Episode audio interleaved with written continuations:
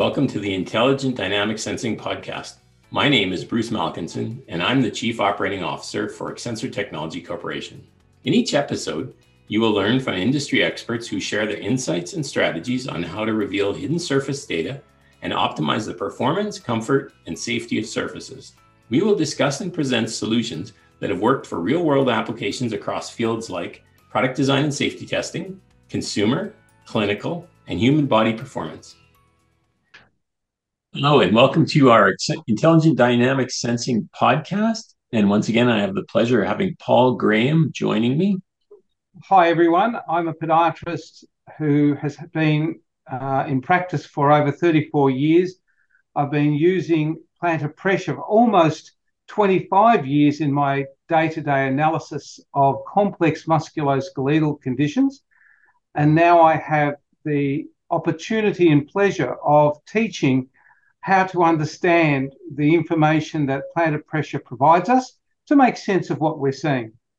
Fantastic. And um, we've been progressing through our, our uh, podcast and webinar series and really excited that we are um, getting into some of the, the real meat of the application now. And so, um, in our time together uh, today, we're going to be discussing some of uh, the ideas captured in the upcoming webinar on clinical gait assessment using plantar pressure and have a few questions that I want to ask, starting with what are the unique attributes of plantar pressure data that make it so suitable for analyzing foot function? Well, that's a, a really good question. I, I guess to start with is that of all of the assessments we do of foot function, plantar pressure analysis provides objective data as opposed to subjective data. It's also provided in such a way that we don't need to write long notes describing the outcome of the analysis, such as required in visual gait analysis. So that makes it easier, and the information is repeated in such a way that it's always consistently presented. So it's easy to understand once you've got the understanding of what you're looking for. The analysis provides measurements of complex function and interactions that occurs during stance phase. So it's a dynamic weight bearing assessment as opposed to a non-weight bearing assessment.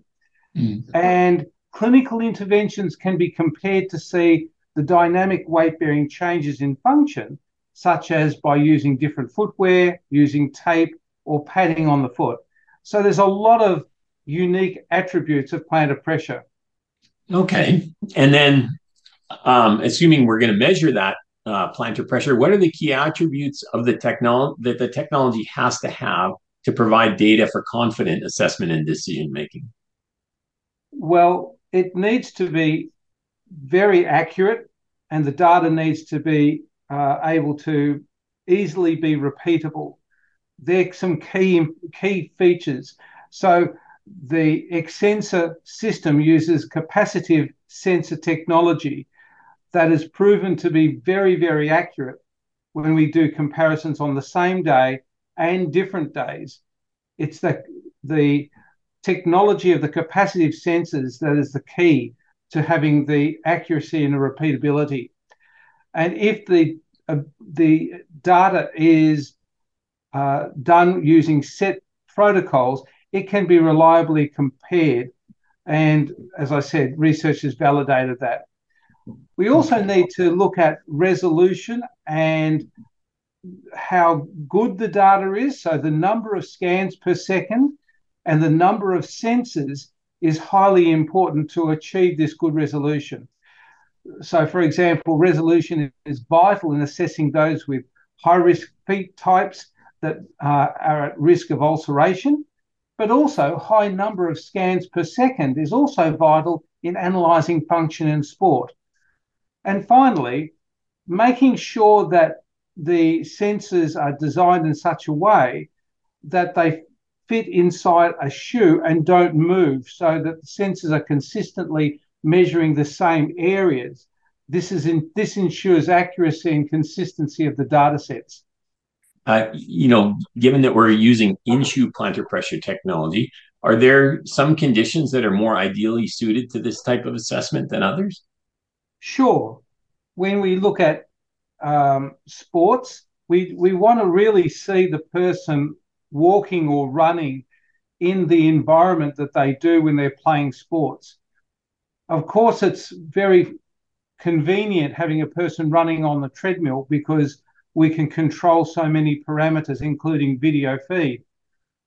But you have to ask is that exactly the same sort of movement patterns a person is going to play on the sports field with the cutting movements and so on?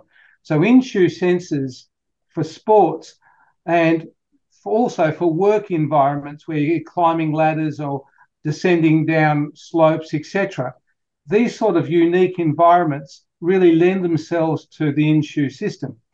Also, looking at high-risk feet, seeing how not only where the pressures are, but how footwear and orthotics and other environments have an effect on those high pressure areas that can only be seen using in-shoe pressure systems. I'd also suggest looking at the outcome of surgery on foot function with a person dynamically weight bearing. This is another area that we can use the in shoe pressure system to really get an understanding of how the surgical procedure has affected the foot.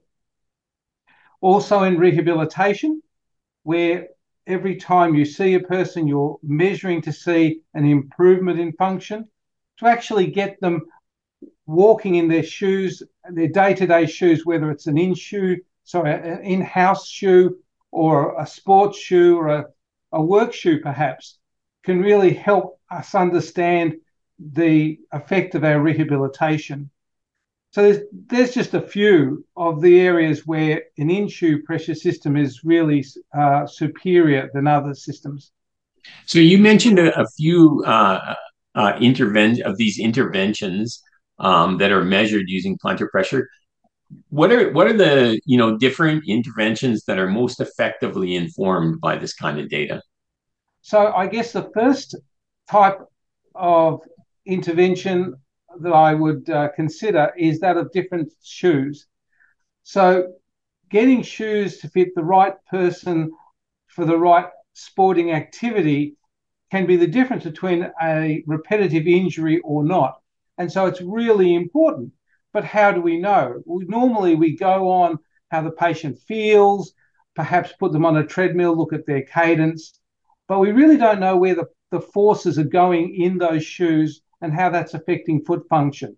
That's where using an in-shoe system and trying out a, a number of different shoes can be really informing for the clinician, especially in uh, sports like football, where the differences in um, football boots are not significantly uh, different com- like runners are. So small uh, placement of the studs can make a big difference on the pressure underneath the foot, for example. Also, we can use uh, the plantar pressure system, the in-shoe plantar pressure system, for measuring the effect of felt padding to offload areas of high pressure and to make sure that we onload areas of low pressure. We don't offload one area of high pressure only to onload another area of high pressure. Another way is to look at the efficacy of a custom shoe design, such as a rocker sole, to offload or improve sagittal plane function.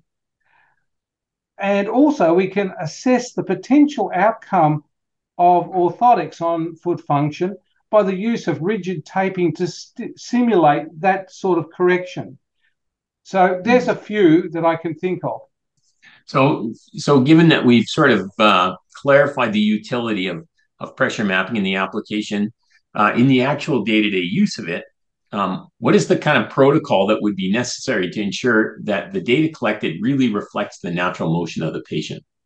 Um, the pressure system has to not intrude on the patient's comfort or limit any range of motion. So the person has to be comfortable and free to perform their motion without wires getting in the way. The patient should be familiar with the equipment so that they are comfortable with that and understand fully the recording process so they know what to do.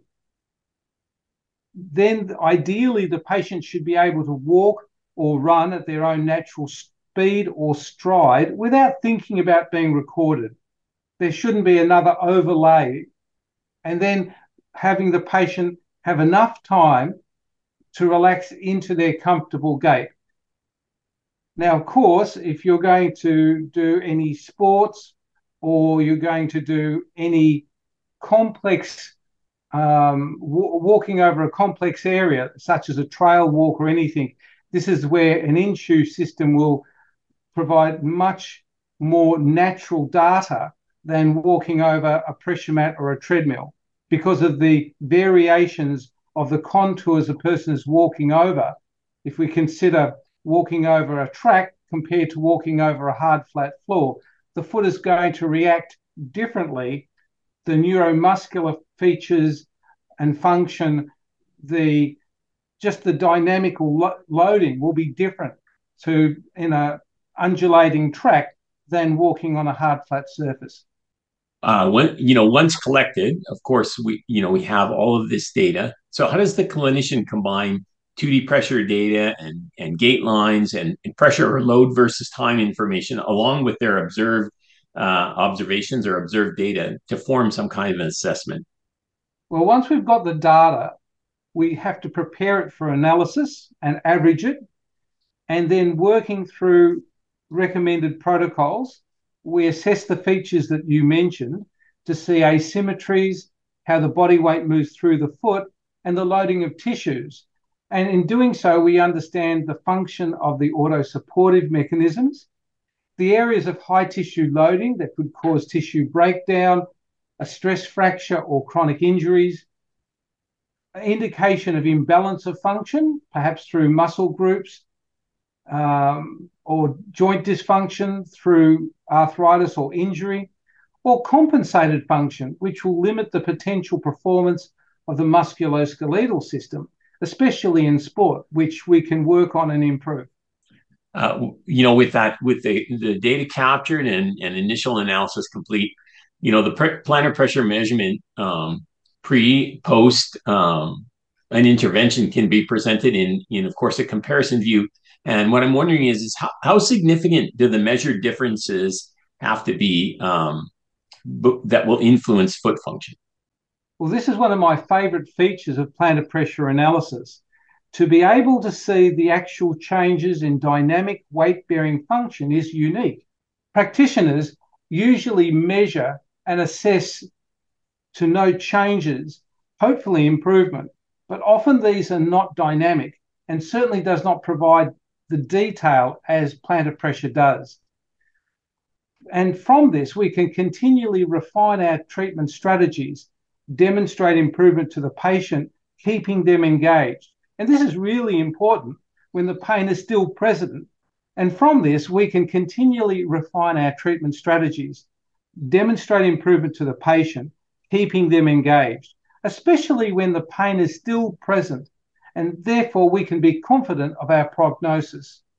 One more thing to d- dig a little deeper into one of those uh, specific items that's uh, a key part or or key outcome of of capturing plantar pressure data. And and I know a favorite of yours is is the center of pressure. You know that uniquely contains a great deal of information, and I'm wondering if you could share some insights uh, that come from center of pressure, and how does that uniquely influence the intervention decisions? Yeah, yeah. The center of pressure is a is a great assessment. It's been validated by uh, so much research in so many areas so specifically to the foot, we can look at the trajectory of the center of pressure. So that is where the body weight, where the, the pathway through which the body weight moves from the heel usually through the foot and out through the forefoot. That tells us a lot of information. It tells us how the auto supportive mechanisms are working. It shows where the tissue loading is going to be whether it's nor in it, whether the tissue loading is placed in the normal areas which are designed for tissue loading or not. It also shows us using the center of pressure excursion index, where if the foot is pronated or supinated in a dynamic process, which is unique to plantar pressure analysis. We also can see the timing of the weight bearing flow. It should be a nice fluid movement forward. but we can see if there is hesitations or what we call major or minor sagittal plane blockages where the weight bearing comes to a stop or sometimes even reverses and then moves forward, finding an alternative pathway. And while that's happening, the body proximal to the foot has to compensate for these blockages in sagittal plane during the gait cycle. So it can be significant.